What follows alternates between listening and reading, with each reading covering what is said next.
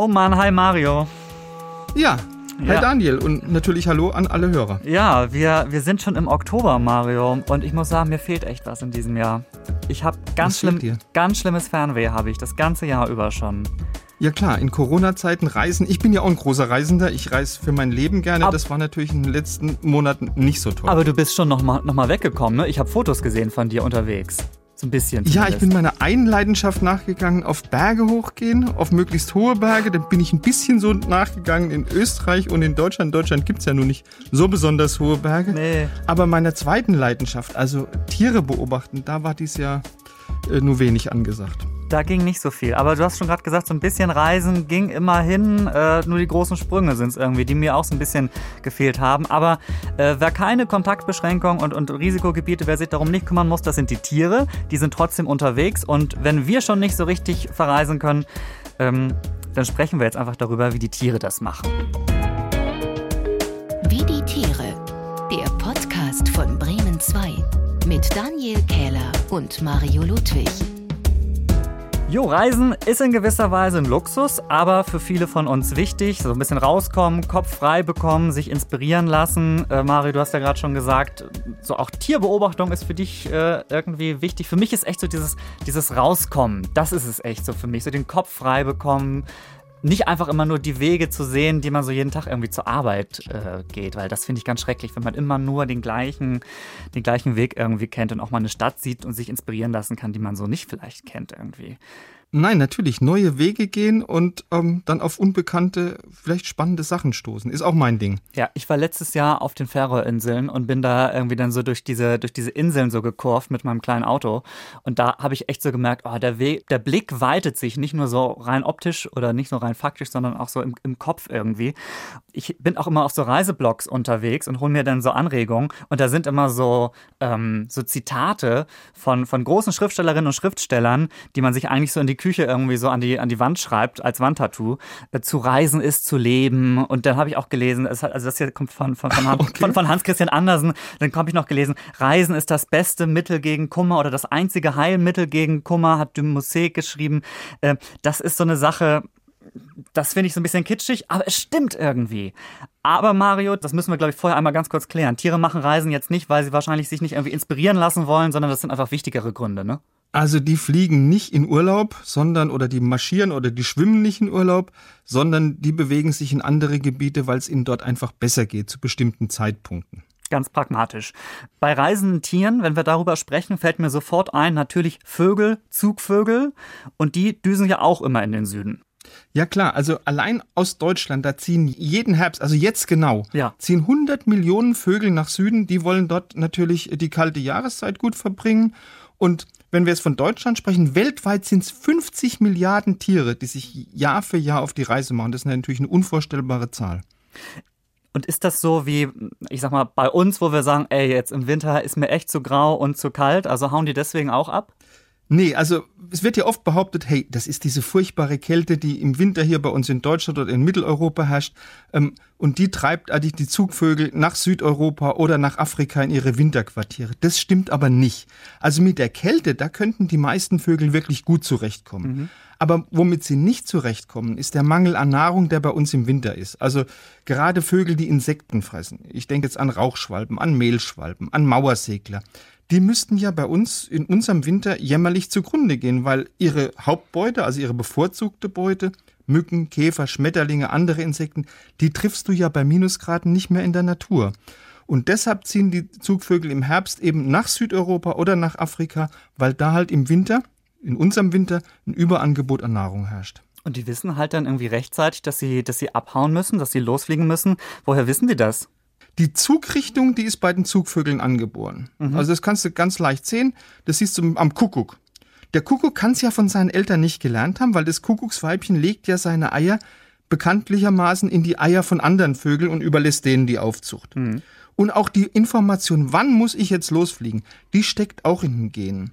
Weil man hat bei in Gefangenschaft aufgezogenen Zugvögeln da kann man wirklich zum entsprechenden Zeitpunkt, also im Frühjahr oder im Herbst, eine sogenannte Zugunruhe beobachten. Die Vögel, die schlagen dann im Sitzen mit ihren Flügeln, die hüpfen, die flattern aufgeregt umher. Und das machen sie natürlich bevorzugt in Richtung von ihrem jeweiligen Sommer- oder Winterquartier. Dass die dann diese lange Reise antreten, äh, der Kälte wegen, hast du schon gesagt, das stimmt nicht oder zumindest nicht direkt. Da geht es vielmehr darum, um die Nahrung, um das zu fressen finden. Genau. Können die dann nicht gleich sagen, jo, also wenn das irgendwie im Süden so schön warm ist, dann bleiben wir dann da doch? Nee, die Winterquartiere im Süden, egal ob das jetzt in Südeuropa ist oder ob das in Afrika ist, die bieten natürlich im europäischen Winter, wie wir eben gesagt haben, wirklich ausreichend Nahrung und auch bei angenehmen Temperaturen. Hm. Wenn bei uns aber Sommer ist, da sieht's ja in diesen südlichen Winterquartieren schon nicht mehr so günstig aus. Da ist es dort heiß, da ist es trocken und dadurch wird natürlich auch die Nahrung knapp. Und das ist natürlich ein Ort, da willst du dann keine Jungen aufziehen. Und deshalb kommen unsere Zugvögel im Frühjahr wieder heim zu uns, wo sie dann eben im Vergleich zu ihren ehemaligen, zu ihren Überwinterungsgebieten wirklich paradiesische äh, Zustände vorfinden. Und es gibt noch einen weiteren Grund. In diesen Überwinterungsgebieten im Süden, da leben ja auch viele Vögel das ganze Jahr über, die nicht ziehen, sogenannte Standvögel. Und das bedeutet, dass die Zugvögel mit diesen Arten, die fest ansässig sind, eben um die Nahrung und um den Lebensraum konkurrieren müssen. Und die Zugvögel wollen sich natürlich dieser Konkurrenz nur möglichst kurz stellen. Also ziehen sie auch wieder zurück. Ich hätte auch keine Lust, im Süden äh, das ganze Jahr irgendwie mit zu vielen äh, Leuten am Strand zu liegen, äh, was, ja. was, was im Pauschaltourismus ja durchaus bekannt ist. Wissen die eigentlich immer genau, wo sie hinwollen oder sagen die irgendwie Hauptsache Süden? Haben die da feste Ziele? Also ich überlege jetzt gerade so, wenn man das mal vergleicht, es gibt die Pauschaltouristen, die irgendwie jedes Jahr ins gleiche Hotel fliegen, so. Oder also, ja, ein, eigentlich schon. Die Zugvögel, die werden von Biologen je nach Entfernung zu ihrem Überwinterungsgebiet in Kurz- und in Langstreckenzieher unterteilt. Also die Kurzstreckenzieher wären zum Beispiel das Rotkehlchen, die Drossel, der Star, die gehen nur nach Südeuropa.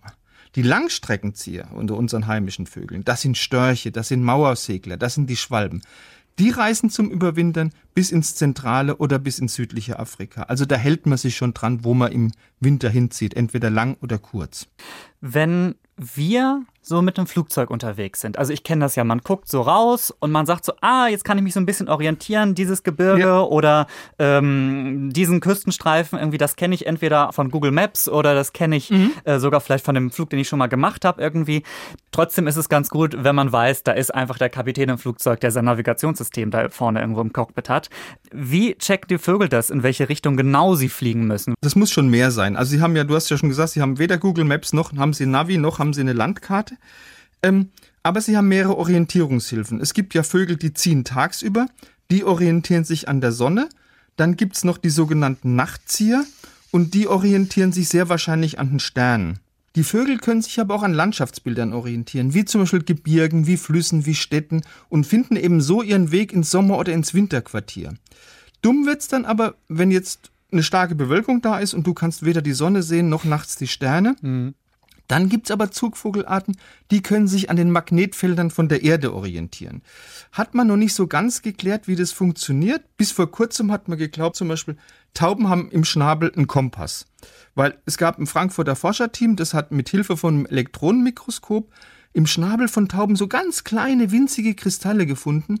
Das war Magnetit. Und da haben die Wissenschaftler gesagt, hey, das ist wahrscheinlich die Nadel von einem Kompass. Die haben also im Schnabel einen eingebauten Kompass. Jetzt diese These, die war natürlich toll, aber ist durch eine Studie von der Uni Wien ziemlich ins Wanken geraten. Die österreichischen Wissenschaftler, die haben tatsächlich in dem Schnabel von den Tauben eisenhaltige Zellen gefunden, also dieses Magnetit. Aber sie haben gesagt, nee, das ist kein Kompass, das sind Nervenzellen, das sind sogenannte Fresszellen, die haben eine ganz andere Aufgabe, die haben äh, eine wichtige Aufgabe im Immunsystem von den Tauben. Was ganz anderes. Und jetzt gibt's ganz neue Erkenntnisse, die sagen, dieser körpereigene Kompass, der ist nicht im Schnabel, sondern der ist sehr wahrscheinlich im rechten Auge von Vögeln. Also zumindest bei Rotkehlchen ist es so, weil wenn du bei einem Rotkehlchen das rechte Auge abdeckst, dann verliert es sofort seine Fähigkeit, sich am Magnetfeld der Erde zu orientieren. Und das ist ja ein sehr starkes Indiz. Das arme Rotkehlchen, ich stelle mir das gerade vor, wie dem das rechte Mit Auge irgendwie ne? Ja, genau. Und es dann so ganz, ganz hilflos irgendwie durch die Gegend fliegt. Ich hoffe, das ging gut bei den Experimenten. Ähm, was ich aber auch immer faszinierend finde, ist ja, wenn irgendwie so die Störche zum Beispiel äh, jedes Jahr dann wieder zurückkommen an den gleichen Platz irgendwie. Also die scheinen sich da wirklich äh, sehr, sehr genau zu orientieren. Und die Vögel haben auch einen Weg, um zu sagen, ähm, wir kommen nicht nur gut an unser Ziel, sondern auch das Ganze möglichst energiesparend. man hat sich immer lang gefragt, wieso fliegen eigentlich die Zugvögel, vor allem die großen, Kraniche, Wildenten, Wildgänse, warum fliegen die immer in so einer keilförmigen Formation, immer in so einem V, ja? Und da hat man Untersuchungen im Windkanal gemacht und hat dann eben auch dieses Geheimnis dieser V-Formation gelüftet. Klar, das machen die wegen der besseren Aerodynamik. Die wollen Energie sparen. Weil hinter dem Vogel, der vorne, der an der Spitze fliegt, da entstehen so Verwirbelungen.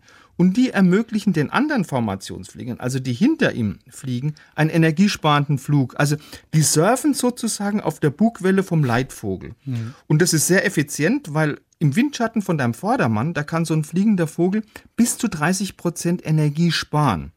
Was ich ganz spannend finde, die Vögel, die an der Spitze und die an den Schenkeln von diesem V fliegen, die wechseln, ähnlich wie das bei jetzt äh, bei den Radrennfahrern bei der Tour de France zu beobachten mhm. war, die wechseln immer ihre Positionen, um eben dann auch so ein Spitzenflieger, der ruht sich dann auch mal im Windschatten von den anderen Tieren von der Formation aus.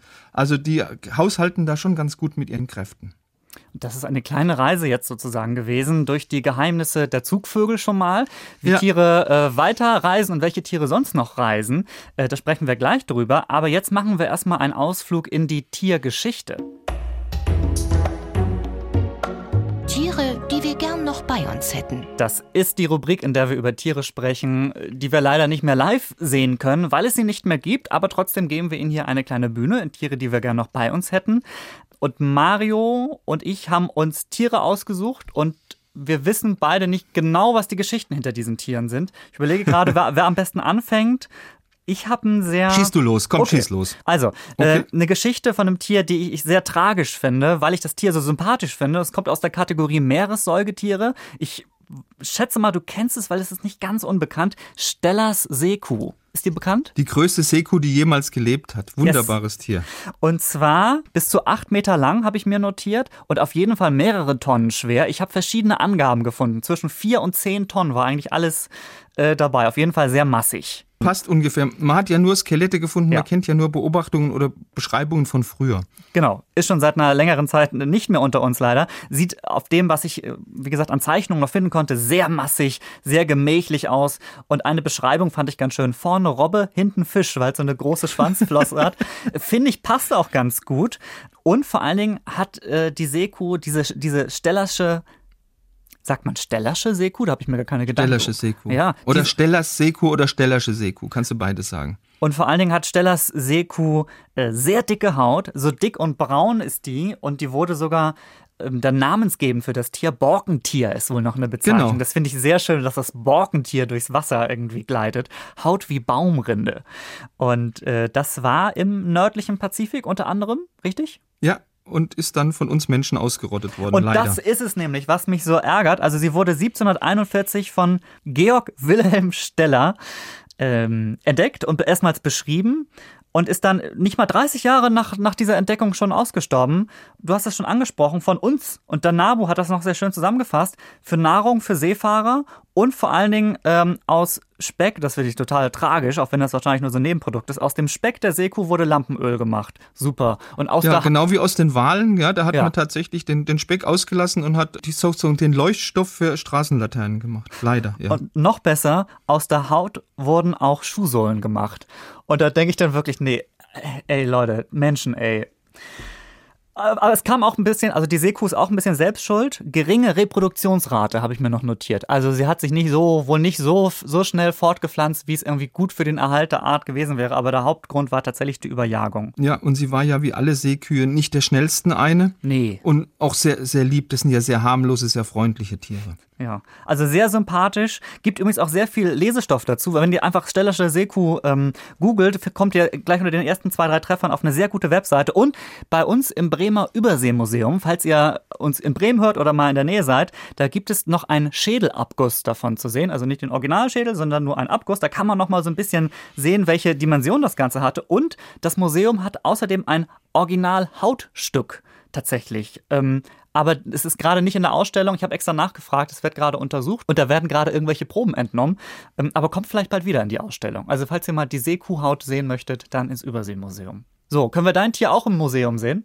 Nein, soweit ich weiß nicht. Also ich habe du weißt ja, ich stehe auf tolle Namen und ich habe diesmal ein Tier mit einem wunderbaren Namen.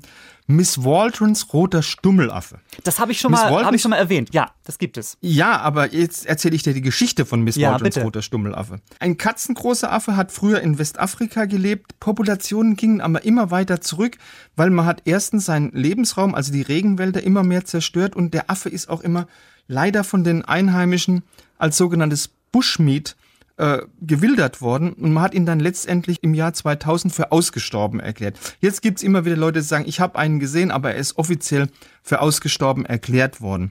Jetzt müssen wir aber natürlich drüber sprechen, wo kommt dieser ungewöhnliche Name her? Miss Waltons roter Stummelaffe. Also bei Stummelaffe, da denkt man vielleicht, naja, der hat nur so ein Stummelschwänzchen gehabt. Stimmt aber nicht. Also ganz im Gegenteil.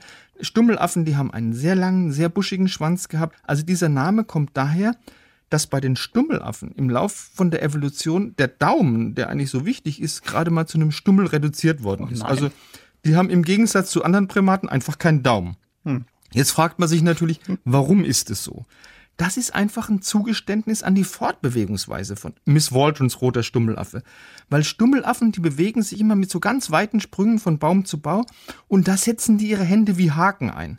Und da wäre so ein Daumen einfach nur im Weg. Also haben sie ihn im Lauf der Evolution verloren. Müssen wir noch die Sache mit Miss Waldron klären?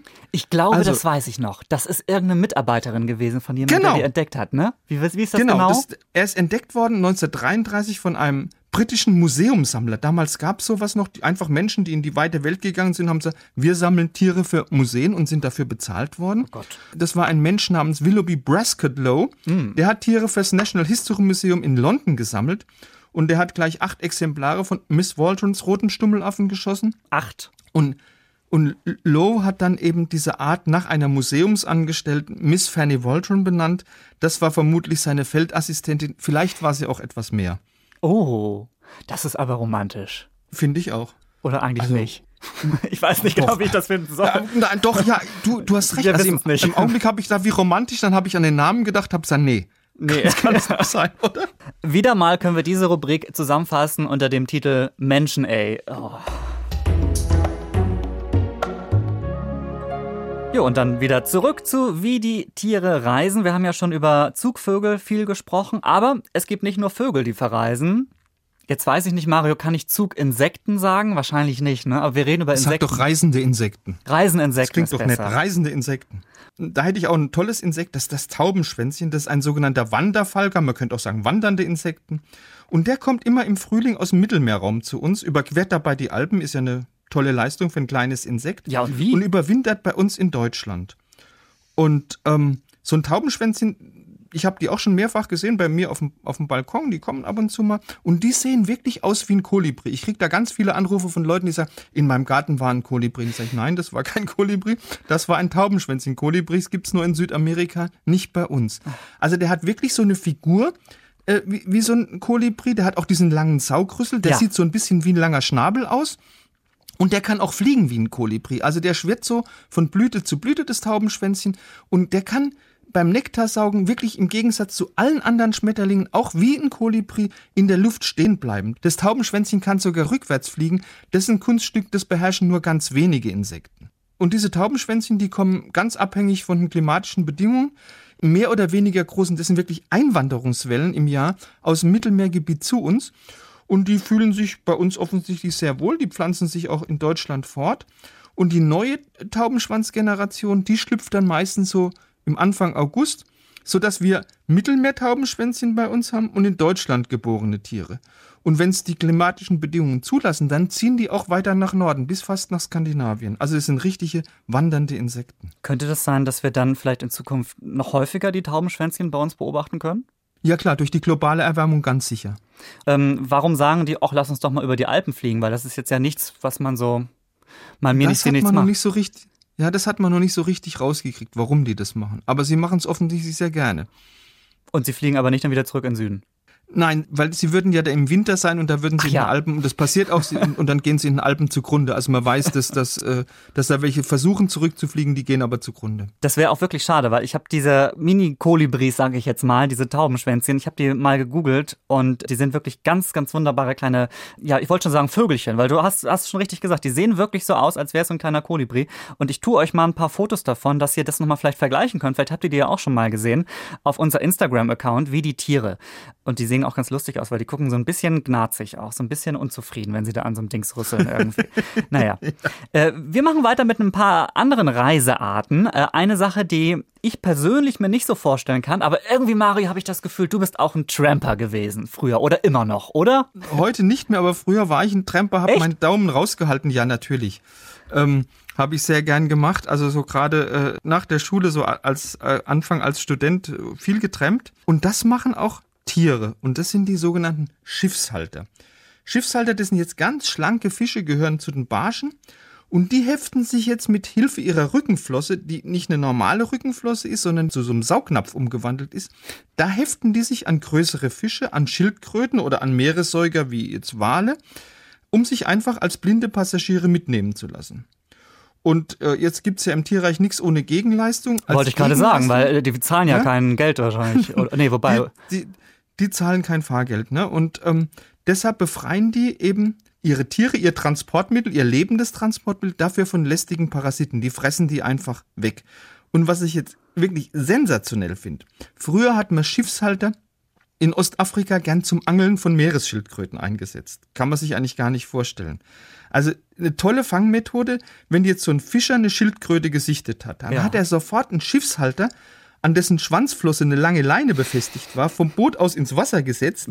Der Fisch ist dann sofort, wie ferngesteuert, direkt auf diese Schildkröte zugeschwommen, hat sich am Panzer festgesaugt und jetzt haben die Fischer nur noch die Leine einholen müssen und Schotten hatten sie die Meeresschildkröte an Bord. Sehr elegante Methode. Aber Bisschen Me- umständlich, aber elegant. und die Meeresschildkröte hatte einen großen Knutschfleck irgendwo wahrscheinlich. am Panzer, ja, wahrscheinlich. Bei diesem ähm, Fisch äh, kann man, glaube ich, dann eher sagen, da ist das Weg irgendwie der Ziel. Wahrscheinlich ist ihm das relativ egal, wo er, wo er dann am Ende äh, hingebracht wird. Hauptsache, er kann an den Parasiten rumknabbeln, ne? Genau, in erster Linie ist er an den Parasiten interessiert und seine Wirtstiere sind natürlich daran interessiert, dass er sie von diesen Parasiten befreit. Aber tatsächlich reisen ein paar Anhalter, trampen im Tierreich und das auch noch unter Wasser. Äh, Das kann man noch so ein bisschen auf uns Menschen irgendwie übertragen. Da kann man noch die eine oder andere Parallele zumindest finden bei diesem mitgenommen werden. Du hast aber noch ein Tier, das hat eine Fortbewegungsart.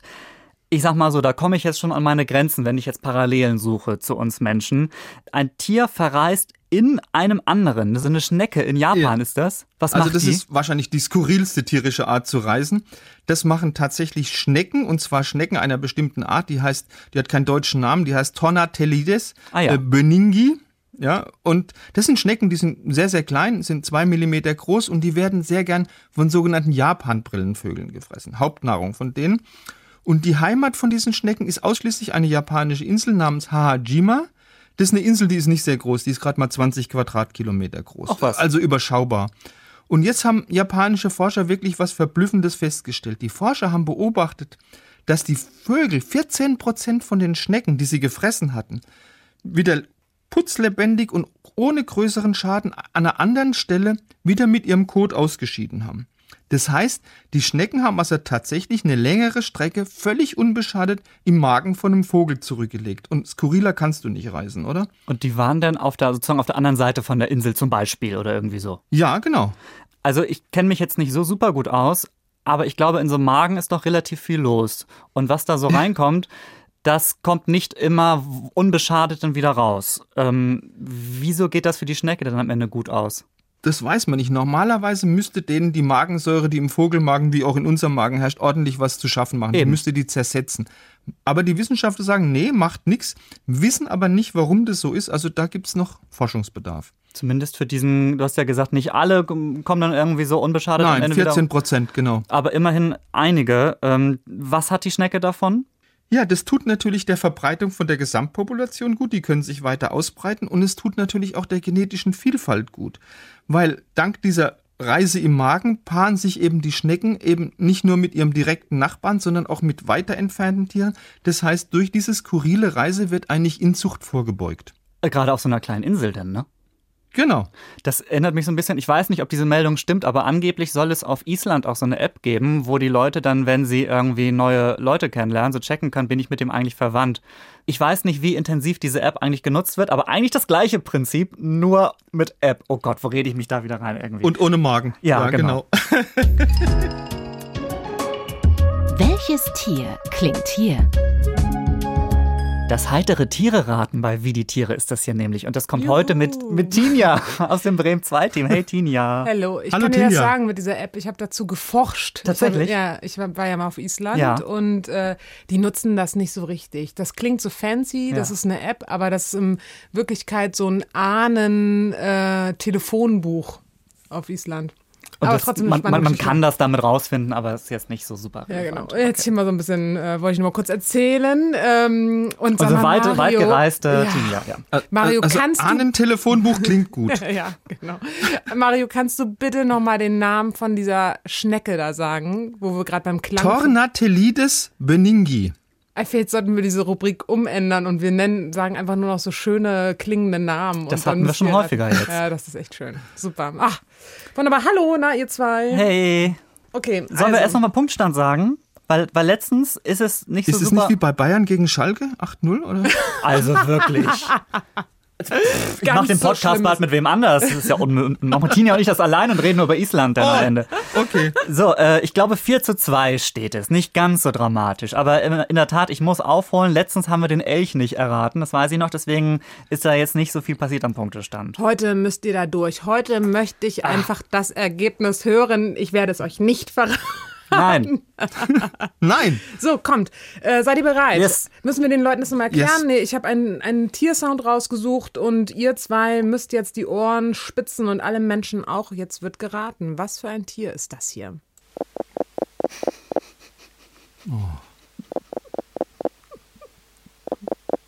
Ich weiß gar nicht, was ihr habt. Das kann, das kann doch alles sein. Das ist ja wieder ein Hammer hier. Das, was du genau, da das kann, mitgebracht Mario hat, ich muss ihm ausnahmsweise mal recht geben. Er hat vollkommen recht. Das kann irgendwie ein, ein Pferd sein, das so ganz vor sich mit dem Fuß schabt. Es kann aber auch irgendwie eine Schnecke sein, die da im Überlebenskampf irgendwie gerade ist, im Magen des anderen Tieres. Das kann Ultraschallmäßig. Maulwurf mit Schluck auffallen. Das ist ja furchtbar, Tinja, was du da mitgebracht hast. Also wir müssen, wir müssen eingrenzen. Ja. Säugetier? Weißt du was, Mario? Genau deswegen, weil ich immer weiß, du stellst diese Frage Säugetier. Ich wollte endlich mal sagen, nein, es ist kein Säugetier. Lebt es unter Wasser? Nein, Ach. Ein Insekt? nein. Wartet.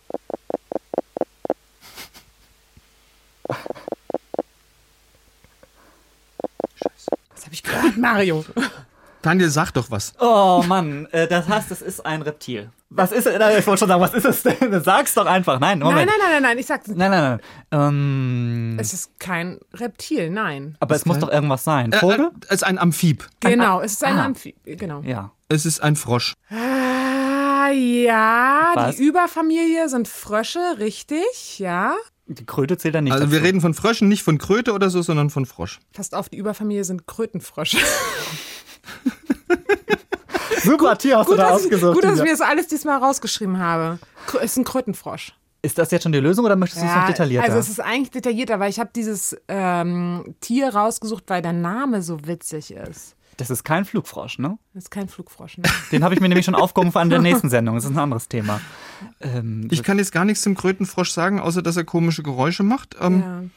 und, und wie werten wir jetzt? ja, ich weiß nicht. Das wäre jetzt quasi ein halber Punkt für Mario. Es sei denn, Daniel kramt nochmal in seinem Gehirn und überlegt, ob er. kann ich das überhaupt wissen? Weiß ich, nee, keine Ahnung. Nee, wir haben da noch nie drüber gesprochen. Oh Mann. Also ich finde es auf jeden Fall ein sehr sympathisches Geräusch. Also sagen wir mal Freundlich. so, Ja. es war äh, der Lurch des Jahres 2007. So. Ah, natürlich, da, die habe ich mir ja alle gemerkt, die Lurche der vergangenen zehn, zehn Jahre. Ähm, ich hatte jetzt noch spontan nicht noch irgendwie Ochsenfrosch gesagt, weil das Nein. irgendwie was Besonderes ist. Nee, der ist, der ist anders, den kenne ich. Der, Ja. Da wird dir die, die Ohrhörer Okay, runtergefallen. ich will euch nicht weiter quälen. Also, es ist die Knoblauchkröte. Ma- Tinja, ey, echt. Ja, es ist die Knoblauchkröte. Und ich finde es total putzig. Also ich habe wirklich die Kröte gewählt wegen dieses Namens. Und jetzt dachte ich, Mario, weißt du vielleicht, warum die Knoblauchkröte heißt? Weil ich, ich habe nichts gefunden. Warum die Nein, kann Knoblauchkröte? Kann ich, kann ich dir nicht sagen. Aber es ist kein Krötenfrosch, sondern es ist dann tatsächlich eine Kröte. Die, Kro die Knoblauchkröte gehört einfach zu den Kröten fertig und nicht zu den Fröschen. Also da steht Also über Familie. Krötenfrösche, habe ich mir aufgeschrieben. Diese Knoblauchkröte, die äh, lebt sehr im Verborgenen. Ähm, der richtige Name ist Pelobates fuscus, äh, möchte ich jetzt hier auch nochmal sagen. Und die hat so krasse Fußsohlen und kann sich damit im Sand vergraben und chillt dann im Prinzip den ganzen Tag so halb vergraben im Sand. Ja, und gibt diese komischen Geräusche von sich. genau. Das kann ich mir aber sehr gut vorstellen, dass man da irgendwie so am aus dem Sand dann dieses. Geräusch hört. Genau. Ja. Ja, was machen wir jetzt? Einen halben Punkt für Mario? Ja, Weil- ein, er ist am nächsten dran gewesen. Ich notiere das mal. Viereinhalb. 4,5 zu 2. Super. Es war mir ein Ja, Vergnügen. mühsam. Ähm, nächstes Mal bitte eins, das ich erraten kann, denn ne? ich muss ja auch okay. wieder ein bisschen nach vorne kommen. Alles Wir klar. sprechen nachher, Martina. So. Tschö. Tschüss, Tinja. Ihr sprecht euch ab. Nein, das würden wir Tinja, nie tun. äh, warum Tiere reisen, haben wir so ein bisschen äh, versucht heute in unserem kleinen Podcast zu umreißen. Ich glaube, wir haben ganz gut gesagt, Urlaubsreisen, das kennen Tiere jetzt erstmal so nicht. Das sind eher so Dienstreisen. So kann man es, glaube ich, zusammenfassen. Oder so Zweitwohnsitzreisen, äh, oder Mario? Ja, ne? Das sind Arbeitsreisen. würde ich Arbeitsreisen. Ja. Äh, Und, und es geht auch häufig um Nahrung. So, dafür düsen die Vögel auch ewig in den Süden, beziehungsweise wieder zurück in den Norden, wenn es im, im Süden wieder zu heiß geworden ist und zu voll. Und auch, das fand ich besonders schön, die genetische Vielfalt und um die Art richtig zu erhalten mit dieser Schnecke. Also, das ist für mich ein kleines Highlight dieser Podcast-Folge. Zum Schluss habe ich noch einen Medientipp und zwar von einer Zuhörerin. Äh, Sophie ist das, die hat uns auf Instagram geschrieben. Ähm, wir sollen uns unbedingt, ich weiß nicht, ob du es schon gesehen hast, Mario, auf Netflix die neue Doku anschauen, My Octopus Teacher. Hast du, hast, kennst, du, kennst du das? Nee, noch nie gehört und noch nicht angeguckt dann natürlich auch. Ich hab Aber den- ich habe Netflix, also ich werde gucken. Es gibt natürlich noch viele andere Streaming-Dienste, auch bei Amazon Prime und bei Join und in der ARD Mediathek, wo sowieso die allerbesten Dokus sind, findet man vieles. Aber das hier ist äh, eben My Octopus Teacher. Sie schreibt eine freundliche Doku über einen Mann, der sich mit einem Oktopus befreundet. Ich habe den Trailer gesehen, die Bilder sind ganz cool. Die Story muss ich dann mal gucken, was, was da so passiert. Also, wenn ihr auch mal irgendwie eine, eine Doku oder einen Medientipp irgendwie habt, wo ihr sagt, das muss bekannter werden, das müssen wir mal weiter rausschauten hier in die Community, dann schreibt uns das gerne auf Instagram am besten, wie die Tiere heißen wir da. Da könnt ihr natürlich auch Fragen oder Kritik und Anmerkungen und so weiter loswerden. Das landet dann direkt bei mir und es gibt natürlich auch die Infos und Fotos zu den Tieren, die wir in der Sendung besprochen habt. Und übrigens, wenn ihr kein Instagram-Account habt, dann könnt ihr trotzdem einfach auf instagram.com slash wie die Tiere gehen. Das geht auch ohne Anmeldung, kann man sich zumindest die letzten Bilder ganz gut angucken. Jo. In zwei Wochen sind wir wieder da in der ARD Audiothek auf bremen2.de mit einem bisschen gruseligen Thema wahrscheinlich, ne Mario? Mit einem kriminellen Thema. Einem kriminellen, gruseligen Thema, denn auch wir müssen so ein bisschen in die Crime-Schiene reinkommen. Das ist in der Podcast-Welt ja ganz groß. Und dann freuen wir uns, wenn ihr wieder dabei seid. Ciao! Und tschüss auch von mir. Wie die Tiere. Der Podcast von Bremen 2. Alle Folgen in der ARD Audiothek.